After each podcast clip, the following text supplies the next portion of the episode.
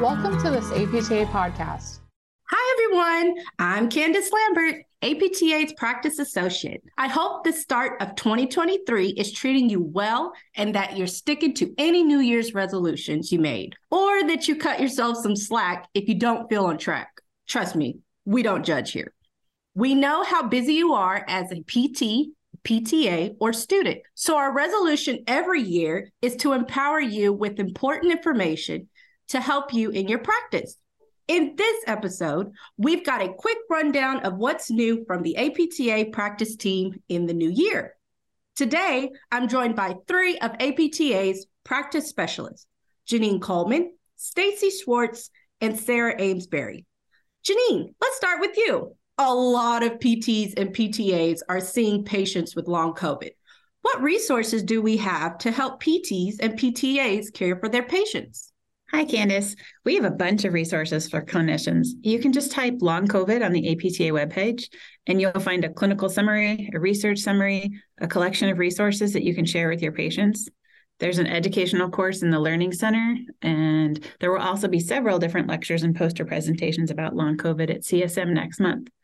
You can sign up for the long COVID Hub. That's a place on the APTA website where you can get updates, share resources, and have discussions about long COVID with other members. And if you treat long COVID, you can identify long COVID as one of your special practice areas in our consumer facing website, Choose PT, and the Find a PT directory, and that'll help patients find you. Great. Thanks, Janine. Of course, long COVID is just one of the areas physical therapy practitioners can help their patients. What are the clinical practice guidelines our members should know about? Well, there was a new CPG about cancer related fatigue that was published in the Physical Therapy Journal this fall. This guideline specifically reviews tools that you can use to screen your patients for cancer related fatigue and assess how it's impacting their quality of life. We also have a new CPG Plus summary about that guideline on the APTA website to help you quickly check your practice against the current best evidence. And some other CPGs that came out this year are physical therapy management of functional constipation, which supports techniques like biofeedback training and abdominal massage, and hamstring strain in athletes, which includes recommendations for examination, outcome measures, interventions, and return to play. And there are several CPGs that are nearing completion. So you can look forward to some new guidance in the coming months. And if you go to CSM, you might be able to get a sneak peek of some of the recommendation um, those topics are telerehab, urge incontinence, diabetic foot ulcers, balance rehab and falls prevention in neuropopulations, and an update to the management of falls in community dwelling older adults. You know, Janine, for the PTs and PTAs out there in the field, it's great to know there are so many resources to consult. Looking forward, what new research can we expect to see in PTJ, which is Physical Therapy and Rehabilitation Journal? So, while most of the PTJ issues cover a wide range of topics because of the wide range of physical therapy that we do, we have two special issues that are in development with really exciting topics. So, you can keep an eye out for health disparities in rehabilitation and advances in rehab technology. Man, this is some awesome stuff. Thanks, Janine. We'll share an update on those special issues already. Stacy, you also have an update on another issue related to patient care. What do PTs need to know about patients and anxiety? I sure do. On January 3rd of this year, the APTA published a practice advisory for PTs and PTAs in their roles as primary care clinicians to screen children ages 8 to 18 and adults under the age of 65 for anxiety. The United States Preventative Services Task Force released a draft recommendation for primary care clinicians to screen adults in September of 2022. The organization formally adopted anxiety screening for children in October of 2022. A variety of screening tools exist for both adults and children, but the General Anxiety Disorder 7, or GAD 7, is supported as reliable, efficient, and valid. There's also a shorter version with only two questions, and that's called the GAD2. For children, the SCARED, Screening for Child Anxiety Related Disorders, and SPIN, Social Phobia Inventory, are widely used for detecting anxiety in children.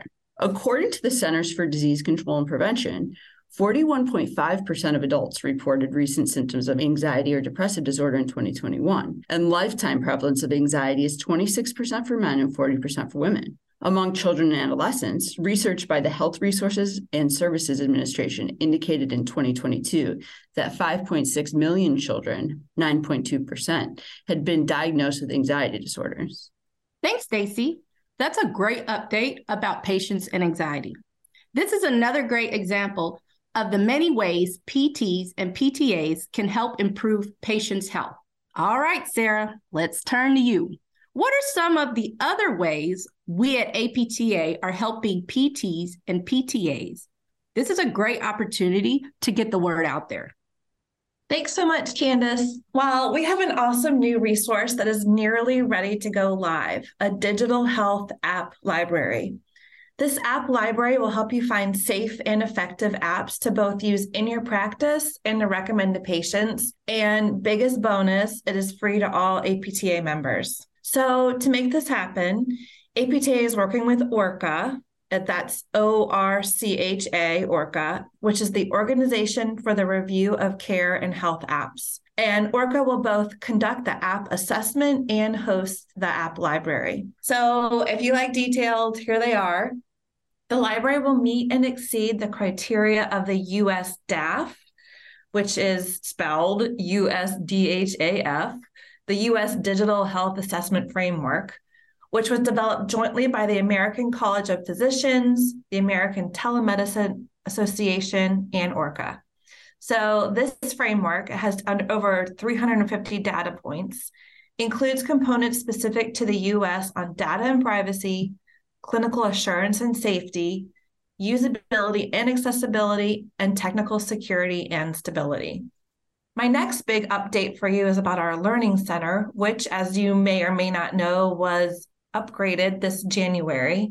It has awesome new features like CEU tracking, a recommended courses section tailored to your interest. Thank you, AI and a much improved keyword search. Also, you can use the Learning Center to track all of your CEUs that you earn at CSM. See you there.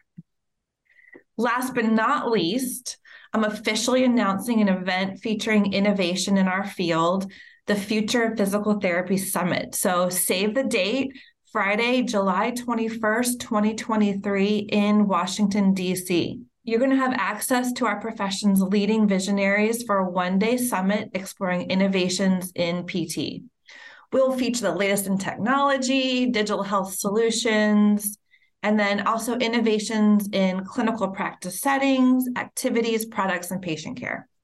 This event, we're hoping to engineer it to both inspire and empower clinicians to think in new ways about adding value to your practice.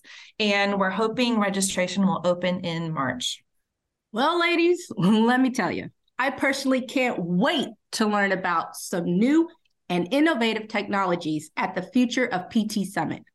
I also want to thank Janine, Stacy, and Sarah for joining me on our first practice podcast of this year, 2023. Go ahead and keep an eye out and an ear open for our workforce and COVID 19 reports. We'll be publishing these reports based on 2022 data real soon. Just a quick reminder to our listeners APTA's website, apta.org, is where you can find a wealth of practice information. So I hope this will be a regular stop for you. And if you want to keep up with all the latest happenings, be sure you're subscribed to APTA Weekly, the free member emails we send out on Wednesdays that connect you with news, resources, journal articles, and more. And while you're at it, head over and follow us on Facebook and Twitter so you don't miss a thing. Once again, I'm Candace Lambert, and thanks for listening. You can find more APTA podcasts like this one on Apple Podcasts, Google Play, and Spotify, or by visiting apta.org slash podcasts. Thanks for listening.